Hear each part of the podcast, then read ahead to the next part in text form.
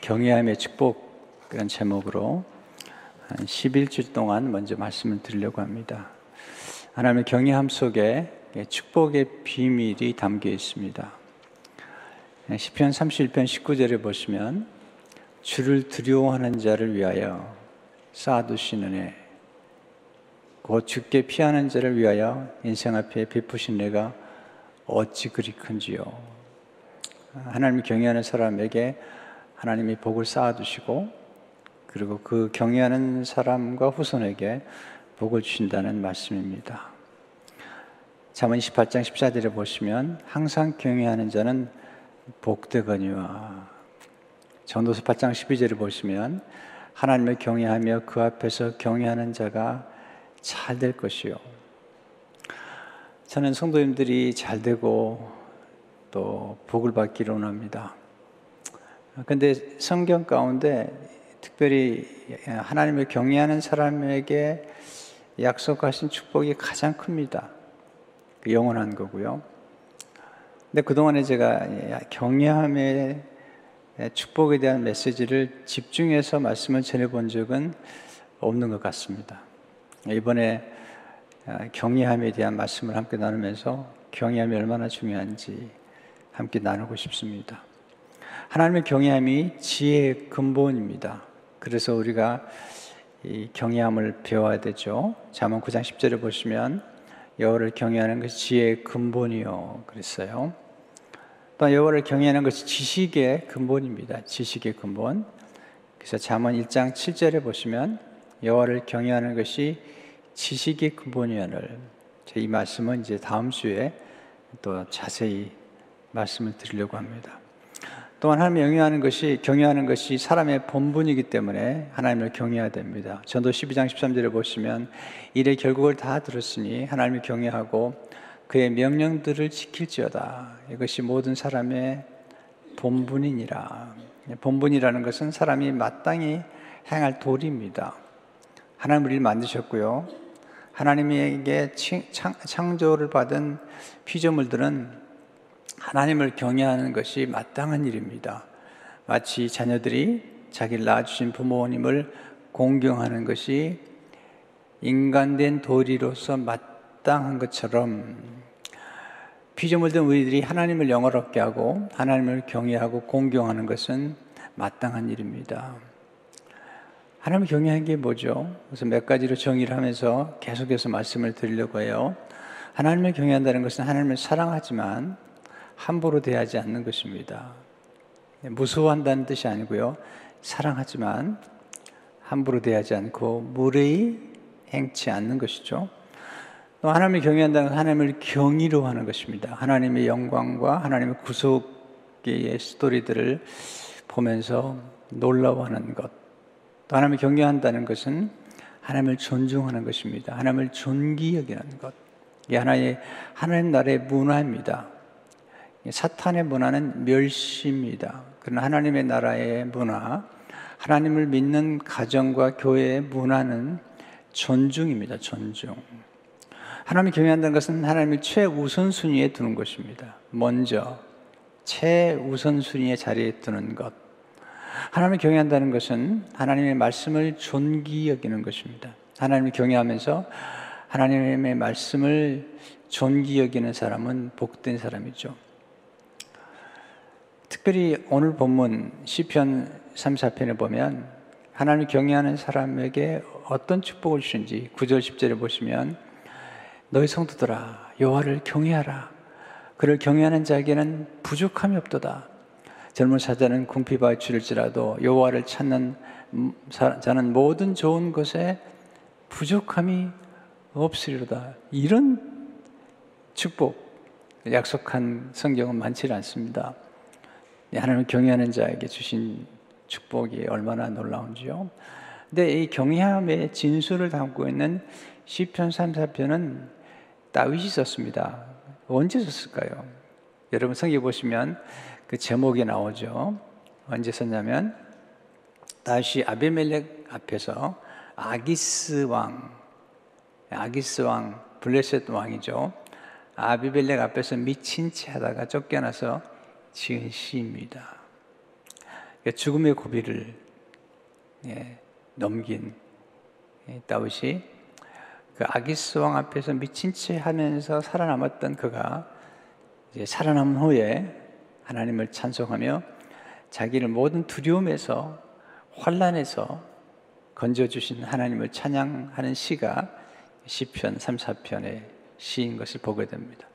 자, 여기서 배우는 첫 번째 교훈. 하나님을 경외하는 사람은 모든 두려움을 극복하게 됩니다. 인간은 두려워하는 존재죠. 자연재해도 두려운 거고요. 우리 인간의 삶의 여정에서 많은 두려움을 경험하죠. 지난 2년 동안은 코로나 바이러스 때문에 얼마나 사람들이 두려워하는지 모르죠. 또 우리는 인생에서 상실, 가장 귀한 것을 잃어버린 상실에 대한 두려움, 실직, 실현, 또는 실패, 파산, 그리고 부득이 어떤 인생 여정에서 버림받은 경험들, 거절당한 경험들, 또는 질병, 이런 여러 가지 어, 예상치 못했던 사건들, 강도, 참 우리를 두렵게 만드는 거죠. 아, 또 하나는 사람이 참 존귀한 존재지만 또 사람이 우리를 두렵게 하죠. 다윗이 경험했던 거고 또 우리도 인생 여정에서 경험하는 것 중에 하나인 것입니다. 하나님 우리가 두려워하는 존재가 아시기 때문에 자주 두려워하지 말라, 놀라지 말라고 말씀합니다. 왜냐하면 두려움은 실존이지만 두려움에 사로잡히게 되면 우리 눈이 어두워집니다. 그리고 생각을 정확하게 하는 그 능력이 마비돼 버립니다. 또는 청명을 상실해 버립니다. 그래서 우리는 두려움, 두려워할 수밖에 없는 존재는 알지만 두려움을 극복하고 또 이겨내고 정복하는 훈련이 필요한 것입니다. 다윗도 두려워했어요. 다윗이 이제 골리앗을 쓰러뜨린 다음에 인기가 아주 높아졌잖아요. 돌아오는 길에 그 여인들이 춤추면서 사울이 죽인 자는 천천히요 다윗이 죽인 자는 만만이라 그 얘기를 들은 사울 왕이 다윗을 질투합니다. 참 질투가 무서운 거예요. 그래서 그를 죽이려고 추적하죠. 그때 사울이 두려워서 그가 이제 블레셋이라는 나라로 피, 피신을 가죠. 난민 같은 거죠. 3회상 22장 10절을 보면 그날에 다윗이 사울을 두려워하여 일어나 도망하여 가드 왕 아기스에게로 가니 예, 사울을 두려워했어요. 가드 왕이 누구죠? 네, 블레셋 왕인데요. 네, 골리앗을 쓰러뜨린 다윗이죠. 네, 골리앗이 가드 사람입니다. 네, 골리앗을 죽였던 네, 다윗이 급하니까 네, 블레셋 왕에게 지금 피신을 가는 모습이죠. 피신을 갔더니 신하들이 다윗을 알아보고 놀라운 얘기를 해요. 21장 11절에 보게 되면 아기스 신하들이 아기스에게 말하되 이는 그 땅의 왕 다윗이 아니니까. 아니 왕이 아니에요. 지금 사울 왕을 피해서 도망왔는데 다윗을 왕이라고 부르는 겁니다. 그 이유가 있다는 거예요. 그럼 11절을 보시면 무리가 춤추며 이 사람의 일을 노래하여 이르되 사울이 죽은 자는 천천히요 다윗은 만만이라도 하지 아니하나이까 한지라. 그 말을 들은 다윗은 이 촉이 빠른 사람이거든요. 아 오늘 죽었구나. 아기스가 자기 장군 골리앗을 죽인 나를 죽이겠구나. 심히 두려워하죠. 12절을 보시면 다윗이 말을 그의 마음에 두고 가드 왕 아기스를 심히 두려워하여 심히 두려워하여 어, 인간은 두려울 때가 있고요. 또 심히 두려울 때가 있는 거죠.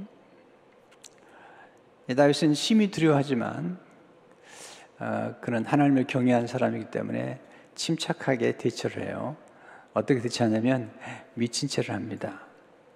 13절을 보시면 그들 앞에서 그 행동을 변하여 미친 채 하고 대문짝에 그적거리며 침을 수염에 흘리며 그 골리앗을 쓰러뜨린 다윗이 지금 미친 채 하면서 예, 대문짝에 그적거리면서 침을 수염에 흘리고 있어요. 그랬더니 아기스 왕이 얘기를 하죠. 미친놈이라고. 14절 15절에 보면 아기스가 그의 신하에게 이르되 너희도 보거니와 이 사람이 미치광이로다. 어찌하여 그를 내게로 데려왔느냐. 내게 미치광이가 부족하여서 너희가 이자를 데려다가 내 앞에서 미친 짓을 하게 하느냐. 이자가 어찌 내 집을 들어오겠느냐 하니라. 미기를 모면합니다. 그리고 예, 아기스 왕에 쫓겨난 다음에 그가 쓴 시가 시편 34편이죠. 다윗은 그 위기를 모면한 다음에 그가 위기를 모면한 것은 자기의 지혜가 아니라 하나님이 그를 건져주셨다는 거죠. 그래서 시편 34편 1절에서 4절을 보면 내가 여호와를 항상 손축하며 내 입술로 항상 주를 찬양하리로다. 내 영혼이 여호와를 자랑하리니 공고한 자들이 이를 듣고 기뻐하리로다. 나와 함께 여호와를 광대하시다 하며 함께 그 이름을 높이세 내가 여호와께 간구하며 내게 응답하시고 내 모든 두려움에서 나를 건지셨도다. 네, 사제를 보시면 내 모든 두려움에서 나를 건지셨도다. 다시 그 위기의 상황에서 그는 하나님을 바라봤고요. 그 위기 상황에서 고요하게 하나님께 기도했던 거죠. 그리고 위기를 모면했습니다. 하나님께 기도하면서 그가 할 일을 한 것이죠. 6절에 보시면 이 공고한 자가 부르짖음에 여호와께서 들으시고 그의 모든 환란에서 구원하셨도다. 하나님을 경외한다는 것은 어떤 좋은 일이 생겼을 때 그 공을 하나님께 돌리는 거죠. 그런 7절에서 이렇게 고백하죠. 여호와 천사가 주를 경외하는 자를 둘러 진치고 그들을 건지신도다. 하나님이 아, 자기를 위해서 천사를 보내주셨다고 그런 고백하고 있습니다. 그런 하나님을 경외함으로 하나님을 두려워하는 까닭에 모든 두려움을 정복했어요. 이게 참 중요한 결정인데요. 우리 생각 가운데 내가 하나님을 두려워하는 까닭에 모든 두려움을 내가 정복하리라 라고 선택하고 살아가는 게 중요합니다. 여러분도 경험하고 저도 경험하지만 네, 두려움이 가끔 엄습하잖아요. 근데 하나님을 경외하면, 하나님을 정말 두려워하면 나머지 두려움을 극복할 수가 있는 것입니다. 사람을 두려워하는 건 좋은 것 같지 않아요? 잠언 29장 25절에 보면 사람을 두려워하면 올무에 걸리게 되거니와 여호와를 의지하는 자는 안전하리라. 하나님을 의지하는 자는 안전하다는 거예요. 다윗은 사람을 잠시 두려워했지만 그는 하나님을 경외하고 하나님을 의지하는 가운데 두려움을 극복한 것을 볼 수가 있습니다. 그래서 배우는 두 번째 교훈은 하나님을 경외하는 사람은 하나님을 의지합니다. 다윗은 하나님을 의지했다. 어떻게 의지하죠? 첫째로 하나님을 의지하는 사람은 하나님께 간구합니다. 기도하죠. 사절에 보세요. 내가 여호와께 간구함에 내 응답하시고 내 모든 두려움에서 나를 건지셨도다. 15절도 보시면 여호와의 너는 의인을 향하시고 그의 귀는 그들의 부르짐에 기울이시는도다. 어, 기도가 참 중요하잖아요. 17절도 보시면 의인이 부르짖음에 여호와께서 들으시고 그들의 모든 환란에서 건지셨도다. 다윗은 하나님 앞에 기도했다는 사실을 고백하고 하나님 의지하면 하나님이 도와주신다는 사실을 시편 37편 5절도 말씀하고 있죠. 내 길을 여호와께 맡기라. 그를 의지하면 그가 이루시고 두 번째로 하나님 의지하는 사람은 하나님께 피하죠. 기억하시죠? 다윗이 사울을 피해서 아기스 왕께 피해갔죠. 근데 아기스 왕이 그의 피난처가 되지 않았어요. 오히려 그를 죽이려고 했던 거죠. 깨닫습니다. 아, 내가 피할 분은 하나님밖에 없구나. 8절에 보시면 넌 여호와의 선하심을 맛보할지어다 그에게 피하는 자는 복이 있도다. 정말 우리가 피할 분은 하나님밖에 없습니다. 잠언 14장 26절에 보시면 여호와를 경외하는 자에게는 견고한 의뢰가 있으나니 그 자녀들에게 피난처가 있으리라. 우리가 하나님을 경외하게 되면 우리가 하나님이 우리 피난처뿐만 아니라 우리 자녀들에게도 하나님이 우리의 피난처가 자녀들의 피난처가 되어 주신다는 사실을 말씀하고 있습니다. 다윗은 자주 하나님 나의 피난처시라는 사실을 고백합니다. 세 번째 하나님 의지하는 사람은 하나님의 광대하심을 합니다. 광대. 광대하다는 말은 크고 위대하다는 뜻이죠. 네, 3절을 보시면 나와 함께 여호와를 광대하시다 하며 함께 그 이름을 높이세. 우리는 큰 걸 보면 두려워하죠. 또 목소리가 크면 두려워하죠. 골리앗 장군이 키가 아주 컸고요. 몸이 컸습니다. 그래서 40일 동안이나 이스라엘 군대 앞에 나와서 큰 목소리로 이스라엘 백성들을 위협했거든요. 다 두려워했어요. 다 두려워했는데 두려워하지 않은 한 사람이 있었어요. 다윗입니다. 왜냐하면 다윗은 하나님의 크심을 알았기 때문이에요. 골리앗보다 크신 하나님. 그는 골리앗 같은 네, 사자와 곰과 싸워본 사람이죠. 사자와 곰과 싸워 이겼던 그가 사자와 곰과 싸워 이긴 것은 그의 능력이 아니라 크신 하나님이 그를 도와줬기 때문에 그가 이겼다는 사실을 그는 기억하고 있습니다. 그래서 하나님은 광대하시다. 하나님 크심을 아는 사람들은 네, 사람들을 두려워하지 않죠. 크신 하나님을 아는 사람들은 큰 걸 또 두려워하지 않아요. 시편 90편 4절을 보게 되면 여호와는 위대하시니 지극히 찬양할 것이요 모든 신들보다 경외할 것이며 시편 145편 3절을 보시면 여호와는 위대하시니 크게 찬양할 것이라 그의 위대하심을 측량하지 못하리로다. 하나님 의지하는 사람은 하나님께 기도하고 하나님을 피난처로 삼고 하나님의 광대하심을 알고 찬양하는 것을 보게 됩니다. 셋째로 하나님을 경외하는 사람은 기다릴 줄 압니다. 이게 제가 하나님을 경외하는 법을 배우면서 배우는 가장 중요한 것입니다. 저는 다윗의 삶을 연구하는 중에 그의 삶의 가장 위대한 건 그가 기다릴 줄 알았다는 것입니다. 여호와를 경외함은 기다림입니다. 여호와, 여호와를 경외함은 하나님보다 앞지르지 않는 것입니다. 경외함은 하나님의 때를 기다리는 것입니다. 우리가 많은 경우에 실수하는 게 기다리지 못하는 것이죠. 하나님의 때를 기다리지 못하는 것이죠. 하나님의 때와 그리고 하나님의 가장 적합한 그 때를 기다릴 줄 아는 사람은 하나님을 경외하는 것입니다. 예, 사울왕은 기다리지 못했습니다.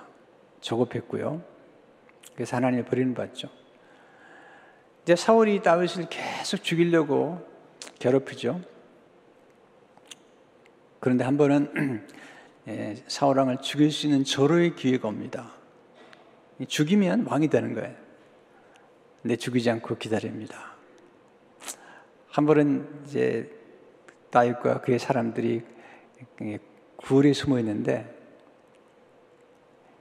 다윗을 죽이려고 추적했던 다윗 사울 왕이 예, 뒤를 볼 일이 생겼습니다. 용변을 볼 일이 생겨가지고 굴에 들어옵니다. 그 당시에는 뭐 야외 화장실이 거기밖에 없었나 보죠.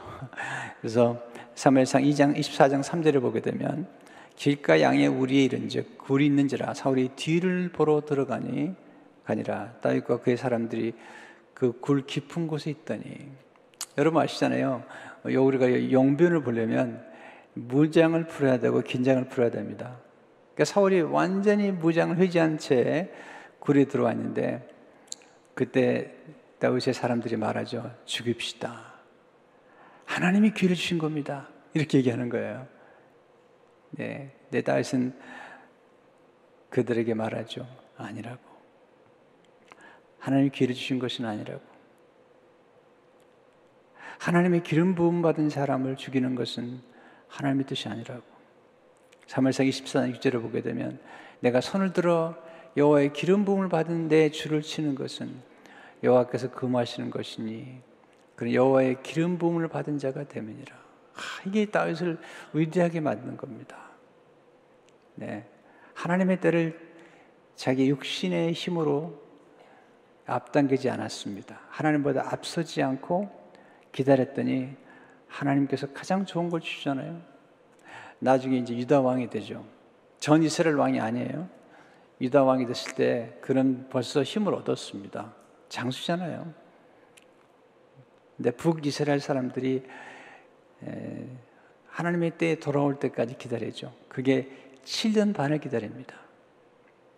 기다릴 줄 알았기 때문에 다윗은 어, 정말 놀라운 축복을 받았고요. 다윗의 생애 가운데 여호와를 경외하는 법을 만약에 어, 우리에게 가르친다면 기다리라는 것입니다. 내 사울왕은 기다리지 않고 하나님 말씀을 버렸습니다. 그래 다윗은 하나님을 존귀했겠죠. 3일상 15절 13절을 보게 되면 사울의 모습이죠. 왕 여호와의 말씀을 버렸으므로 여호와께서도 왕을 버려 왕이 되지 못하게 하셨나이다. 네. 하나님 말씀을 버리면 하나님께 버림받죠. 그러니까 하나님을 경외한다는 것은 곧 말씀을 경외하는 것이죠. 말씀 앞에 떨 줄 아는 사람. 하나님을 경외하는 사람은 하나님 말씀을 경외합니다. 하나님 말씀 앞에 떨 줄 아는 사람은 하나님을 경외하는 사람이죠. 이사야 66장 2절을 보게 되면 나 여호와가 말했더라 내 말을 듣고 떠는 자 그 사람은 내가 돌보려니와 그러니까 하나님 말씀을 존귀여기고 하나님 말씀을 경외할 줄 아는 사람들 하나님이 돌봐주시는 거예요. 여러분 주일에 와서 말씀을 듣잖아요. 이렇게 말씀을 들을 때 듣는 그 자세, 하나님의 말씀을 경외하는 자세가 중요하다는 거죠. 네 번째, 하나님을 경외하는 사람은 경이로움 속에 삽니다. 경외는 경이로워하는 것입니다. 놀라워하는 것입니다. 아, 유대인 신학자 가운데 아브라함 허셀이라는 사람 분은 굉장히 유명한 학자입니다. 유대인들은 학자를 아주 존중하는데요. 아, 그 존중받는 학자 중 하나가 아브라함 허셀입니다. 하나님을 경외한다는 것은 그는 놀람 놀라움라고 말면서 이렇게 얘기합니다. 경외의 근원은 놀람이고 지혜의 근원은 경외다. 네, 짧지만 굉장히 깊은 말이에요. 경외의 근원 놀람. 와, 놀랍다. 하나님이 놀라우신 분이다. 예, 경이로움. 아썸. 아. 마블러스. 이렇게. 이렇게 네, 경탄하는 것. 지혜의 근원은 경외에 있다. 그는 이렇게 말합니다. 나는 하나님께 결코 성공을 구한 적이 없다. 다만 경이로움을 구했다. 그리고 하나님은 그것을 허락하셨다. 네, 경이로움이란 뭘까요? 하나님의 영광을 보고 경탄하는 것입니다. 경탄. 하나님을 경외하면서 감탄하는 것. 이 경탄이죠. 우러러서 감탄하는 거예요. 다윗이 하나님의 영광을 보면서 그는 경이로울 줄, 경이로워할 줄 알았습니다. 이 다윗의 아름다운 점이죠. 시편 8편 1절을 보십시오. 여호와 우리 주여 주의 이름이 온 땅에 어찌 그리 아름다운지요 주의 영광이 하늘을 덮었나이다. 주의 영광을 보면서 이렇게 경이로 할 줄 알았던 다윗 이것이 다윗의 생애 가운데 하나님 영어롭게 하는 것을 보게 됩니다. 시편 8편 3절을 보시면 주의 성각으로 만드신 주의 하늘과 주께서 베풀으신 달과 별들을 내가 보니 네, 놀라운 걸 보는 거예요. 하나님이 자연 속에서 하나님 만드신 피조물 가운데 이 모든 우주 가운데 하나님 영광을 보면서 하나님을 경외로 했습니다. 이게 하나님을 경외하는 것이죠. 언제 이렇게 하나님을 경이로워 보셨습니까? 여행하면서 어떤 잠시 시간을 내서 머물러서 하나님의 만드신 작품들을 바라보면서 경탄하는 것. 이게 하나님을 경이롭게 여기는 것입니다. 다윗은 또한 하나님이 만드신 자연뿐만 아니라 사람, 하나님의 사람을 얼마나 신비롭게 만들었는지, 사람을 얼마나 놀랍게 만들었는지, 그는 하나님을 향해서 경탄하고 있습니다. 시편 8편 4절 5절을 보시면 사람이 무엇이기에 주께서 그를 생각하시며 인자가 무엇이기에 주께서 그를 돌보시나이까? 그를 하나님보다 조금 못하게 하시고 영화와 존귀로 관을 씌우셨나이다. 여러분 사람을 보면서 경탄해 보셨습니까? 정말 사람 놀라운 겁니다. 사람이 놀랍고 다윗 스스로가 내 스스로가 하나님이 자기를 만드신 게 너무 놀랍다는 거죠. 시편 139편 14절을 보게 되면 내가 주께 감사하면 나를 지으심이 심히 기묘하심이라. wonderfully, fearfully made. 너무 놀랍다는 거죠. wonderfully, fearfully. 하나님이 놀랍게 만들었다는 거예요. 주께서 하신 일이 기함을 내 영혼이 자라나이다. 우리 언제부턴가 감탄과 경탄을 잃어버렸어요.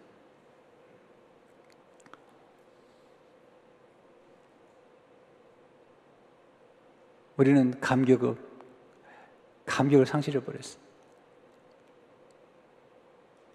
다윗은 하나님의 이름을 존귀 여겼고 하나님의 이름을 부를 때마다 그는 감탄하잖아요. 시편 8편 2절을 다시 보시면 여호와 우리 주여 주의 이름이 온 땅에 어찌 그리 아름다운지요. 하나님의 이름의 아름다움을 그는 감탄하고 있습니다. 어떤 사람은 하나님 이름을 망령되 여기는데 다윗은 하나님의 이름을 존귀 여겼고 자랑했고 그 이름을 의지했고 그 이름을 찬양했습니다. 하나님이 너무 기뻐하셨던 것이죠. 이제부터인가 우리는 이 경이로움을 잃어버렸어요. 쉽게 하면 경탄하는 걸, 와, 놀랍다. 가끔 시간을 내서 여러분 여행을 떠나셔야 됩니다. 여행을 멀리 떠나지 않아도요, 이 LA 안에만 해도 가볼 곳이 많잖아요. 조금만 시간 내면 바닷가에 갈 수도 있고요. 얼마나 좋은 곳이 많은지 몰라요. 시간 내서 하나님의 창조의 영광을 보면서 경이로워할 줄 아는 것. 이게 하나님을 경외하는 법 중에 하나죠.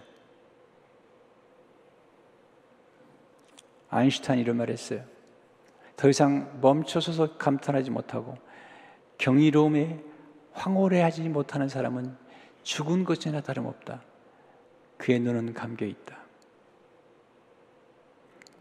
멈춰서는 것. 우리를 멈춰서게 만드는 게 아름다움이라고 하우드 가드너가 말했습니다. 우리가 어떤 음악을 들었을 때 그 음악이 너무너무 황홀해서 멈춰서고 또 그 음악을 다시 보고 싶을, 다시 듣고 싶을 때 그게 아름다움이라는 거죠. 그 아름다움에 대한 경탄. 이 경탄이 우리에게 필요한 것입니다. 어떤 분이 그런 쓴걸 하나 보내주셨는데 사람은 감탄을 먹고 산대요. 감탄. 참 맞다는 생각이 들었어요. 네, 어린아이들. 보면 정말 감탄스럽습니다. 어제 우리 넷째 이제 손, 손주가 이제 손자인데 100일을 맞이했어요. 100일을 맞이해서 잠시 가족이 모였는데 너무 신비로운 거예요. 너무 놀라운 거예요. 성장한다는 게. 근데 오늘 아침에 이제 제 딸아이가 그 손자가 이렇게 깔깔대는 깔깔대는 걸 이렇게 찍어서 나한테 보내줬어요. 너무 놀라워요. 너무 너무 기뻤어요. 별로 안 좋아하시는데요. 그러면 안 돼요. 사람은 이, 이, 이 감탄과 경탄이 있을 때 행복해지는 거거든요. 아이들을 보십시오. 아이들이 언제 자라죠? 아이들이 처음에 말을 배우잖아요. 처음에 엄마라는 말을 했을 때, 마마, 엄마라는 말을 했을 때, 막 박수를 쳐줘. 네, 할머니도 박수 쳐주고, 막 감탄하잖아요. 드디어 말을 했다는 거예요. 엄마라는 말을 했다는 거죠. 그때 아이가 그 감탄하는 말을 듣고, 그 다음 말을 하죠. 아빠. 파파. 이거 놀라운, 놀라운 경험하는 거죠. 어느 날 고개를 듣잖아요. 자기 힘으로. 막 박수칩니다. 감탄해가지고. 고개를 들었다고 우리 아이가 나중에 기어다니죠. 그러다 어느 날 소파를 잡고 혼자 일어섭니다. 그때 또 감탄하죠. 그 감탄에 힘입어서 하루는 한 발자국 다 내딛는데 온 가족이 박수칩니다. 드디어 걸었다고. 이 감탄할 때 감탄을 먹고 자랍니다. 여러분 감탄이 얼마나 중요한지 몰라요. 여러분 집에서 아내들이 음식을 해주면 감탄하셔야 됩니다. 남자 남, 남편들이요. 왜냐하면 아내들은 감탄 소리를 듣고 싶은 거예요. 오늘도 아침에 밥을 제 아내가 차려줘서 먹고 너무 좋았다고 그랬더니 저한테 피드백을 주어서 고맙다고. 여러분 감탄해 보세요. 음식이 달라진다고요. 우리 너무나 감탄을 언제부턴가 잃어버렸어요. 경탄할 줄 몰라요. 물론 또 아내들도 남편이 뭐 이렇게 백흉을 하거나 이럴 때 좀 경탄해 주면 좋죠. 네. 또 이렇게 설거지 하면 칭찬해 주면 좋은데 그것도 설거지라고 했냐고 이제 부엌에 들어오지도 말라고 그러면 이제 힘들어지는 거예요. 음악하는 분들은 박수를 먹고 산대요. 박수. 성가대가 찬양하면 열심히 박수를 해줘야 돼요. 미국 분들한테 배울 게 많아요. 박수를 그렇게 많이 치잖아요. 한 번은 아마 독일에서 연주가 있었던 것 같은데 한 분이 오보에 연주를 하는데 연주가 끝났더니 다 박수를 치는 거예요. 들어갔어요. 또 박수를 계속 치는 거예요. 인사를 했어요. 다시 들어갔습니다. 또 계속 박수 치는 거예요. 세 번까지 나왔어요. 계속 박수 치니까. 나중에 지휘자하고 같이 나와서 같이 인사를 하고 들어가는데 그 연주도 아름다웠지만 연주가 끝난 다음에 그, 그 방청객으로 오신 분들이 그 음악을 즐거워하면서 그 음악을 연주한 분에게 감탄의 박수를 보내는 그 장면이 너무 아름다웠던 거예요. 또 와서 인사하는 그 겸손한 모습들. 한번 디즈니 여기 홀인가요? 조수미 유명한 정말 성악가죠. 그분이 와서 찬양을 하는데 끝나고 났더니 계속 박수를 하는 거예요. 그랬더니 하, 계속 나오신 사라더군요. 계속 나오신 사라요. 또 나오고 또 나오고 그래가지고. 그러니까 음악도 아름답지만 그 경탄하는 그 거기에서 오는 즐거움, 놀라운 일이죠. 경탄은 감탄을 낳고 그리고 경탄 속에서 오는 즐거움이 있는 거거든요. 여러분 경탄해주고 감탄해줄 때 더 잘하는 거예요. 자녀들도 칭찬해 보세요. 더 잘합니다. 가족도 마찬가지죠.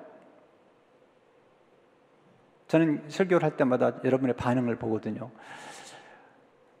근데 어떤 주는요, 한 명도 은혜 받았다는 얘기를 한 분이 없어요. 음, 속으로 은혜 받았겠죠. 속으로 은혜 받았다는 것도 중요하지만 표현하는 게 중요하잖아요. 1부 때 설교를 했더니 2부, 1부 때 밖에 나가는 세 분이 한꺼번에 목사님 은혜 받았어요. 네. 어쩌면 목사도 성도들의 감탄을 먹고 자란지 모르죠. 저기까지 온 것은 참 저를 사랑하는 성도들이 내가 너무 부족한데 격려를 많이 해주신 것 같아요. 제가 처음에 정말 설교를 못했거든요. 제가 너무 수줍어하고 또 목소리도 작고 발음도 정확하지 않고 제가요 발음 예자 발음 잘 못해요. 예배 지금은 연습을 많이 해서 아마 천 번, 삼천 번 한 것 같아요. 예배를 못하고 예배, 예술 이렇게 이게 발음을 정확하게 못해서 천 번, 이천 번, 삼천 번 연습을 했거든요. 지금도 입을 크게 안 벌리는 바람에 어떤 발음은 정확하지 않아요. 근데 양들은 목자의 음성을 안다고 여러분은 잘 알아듣는데 너무 감사해요.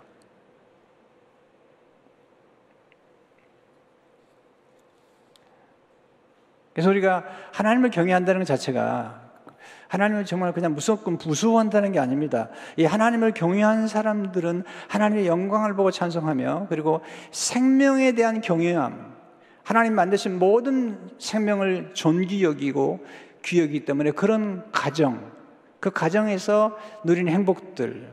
여러분, 부모를 공경하고 또 서로를 존귀 여기는 그런 문화 속에 성장하는 자녀들과 그렇지 않은 자녀들은 많이 차이가 있죠. 교회도 마찬가지. 우리 교회는 정말 존중의 문화가 형성된 교회 중에 하나라는 생각이 드는데요. 얼마나 행복해요. 교회가 안정스럽고 평화롭고 질서가 있고 조화가 있고, 네. 모든 사람이 서로 존중하지만 그 나름대로 질서가 있잖아요. 거기서 저는 큰 기쁨이 우리에게 있다는 생각이 들어요. 왜냐하면 감탄을 서로 주고받을 때 우리에게 오는 행복은 참 말할 수 없어요. 최기영 목사님이 이제 우리 교회 온지를 만드는데 와가지고 여러 번 감탄하는 거예요. 토요일 날 이제 새벽 기도 마치면 이제 식당에서 아침 식사를 준비해 주시는데 너무 맛있어가지고 막 어쩌지 넘어가요 넘어가 넘어가. 요즘 잘 안 하더라고요. 그렇죠? 며칠 지났더니 저희는 와서 뭐 너무 감탄을만 하는 거예요. 너무 좋다고. 근데 그럴 때마다 제가 퍽 기쁘더라고요. 퍽 기쁘더라고요. 여러분들이 살아가면서 하나님 앞에서 감사하고 감탄할 때 하나님 기뻐하시는 거예요. 하나님이 행복하게 만들어지는 방법은 그거예요. 하나님 앞에서 감탄하는 것. 뿐만 아니라 우리가 피차에 서로를 격려하면서 또 서로가 성장할 수 있도록 도와주는 그 길, 그것은 경탄하고 칭찬해 주는 거예요. 하나님 그를 경외하는 사람에게 놀라운 복을 약속하셨잖아요. 7절에 보세요. 여호와의 천사가 주를 경외하는 자를 들로 진치고 그들을 건지시는도다. 9절 10절을 보시면 너희 성도들 여호와를 경외하라 그를 경외하는 자에게는 부족함이 없도다. 젊은 사자는 궁핍하 줄일지라도 여호와를 찾는 자는 모든 좋은 곳에 부족함이 없으리로다. 놀라운 말씀이죠. 여호와를 경외하는 것은 그냥 무수하는 게 아닙니다. 하나님을 존귀 여기는 거고 어, 그렇지만 네, 함부로 대하지 않는 것, 사랑하면서도 함부로 대하지 않는 것. 경외하면 눈이 열립니다. 네, 경탄하게 됩니다. 꽃 하나도 자세히 보세요. 이 강단에 꽃좀 봐주세요. 예쁘지 않아요? 이런 색깔을 누가 만들어냅니까? 사람이 만들어낼 수 없어요. 자세히 보세요. 정말 놀라워요. 경이로운 거예요. 우리가 조금만 깊이 관찰하면 너무나 놀라운 감탄과 감격을 할 수 있는 거 아니겠어요? 오늘 또 음악하는 우리 성가대 너무 수고했어요. 너무 감사해요. 다윗은 하나님을 경외하는 걸 즐거워했고요. 예수님은 더했죠. 이사야 11장 3절에 오면 그가 여호와를 경외함으로 즐거움을 삼을 것이며 이제 오늘 첫 번 말씀이지만 이 말씀이 처음이자 마지막 같은 귀중한 말씀이에요. 하나님을 경외하는 사람들은 하나님을 기다릴 줄 압니다. 하나님보다 앞서지 않습니다. 하나님이 세운 질서를 존중하고 경외할 줄 압니다. 하나님을 경외하고 부모를 공경하고 어른들을 공경하는 것. 이거 다이이 경외라는 질서 안에서 만들어진 문화입니다. 이제 하나님을 경외하는 가운데 하나님이 비하신 놀라운 축복을 여러분이 누리시고 나누시기 은혜가 있기를 주의 이름으로 축원합니다. 하나님 감사합니다. 오늘 주시는 말씀을 가슴에 새기며 하나님을 경외하는 공동체, 축복 공동체가 되게 하시고 하나님 경외하는 가정, 우리 한 사람 한 사람이 되어서 하나님이 예배하시고 쌓아두신 놀라운 축복을 누리고 나눌 수 있도록 축복해 주옵소서. 예수 이름으로 기도하옵나이다. 아멘.